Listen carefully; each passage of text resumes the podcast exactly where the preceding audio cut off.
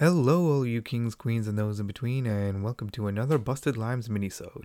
I'm your host, Paresh Maharaj, and I'm sure by now you've seen that for some reason someone decided to interview Alan Moore again to give his views on the modern state of superheroes. Seriously, out of all the stuff you could report on in 2020, you go with that? Whatever. I'm not here to say that I agreed with everything he said in that interview. I mean, come on, I just did another episode on the MCU, and that's not even going to be the last one I do. But I do agree with the overall crux of his argument. Hear me out. Basically, what it boiled down to was grumpy Uncle Alan claiming that there is a correlation between an increase in superhero movies and a society's decline because superhero movies install uh, or instill a false sense of security by propagating a notion that problems can be solved just by punching them away. And like I said, I could see where he's coming from. Yes, superhero movies are escapism, and that's a good thing. It's a break from the world.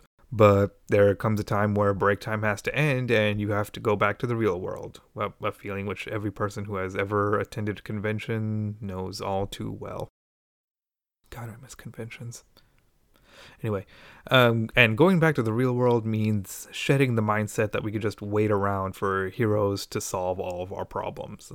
I mean, shit, there's a, now that I think about it, there's a song off of Black Panther soundtrack called Pray For Me, and it actually has the lyric, You need a hero, look in the mirror, there go your hero.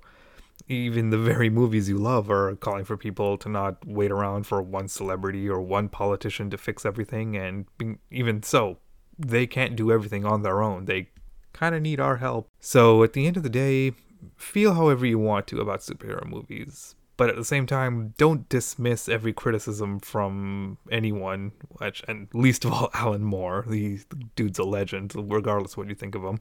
Instead, just listen to what he says and dissect what he says, everything he says. Think critically on it. You'll find that he's more right than you think.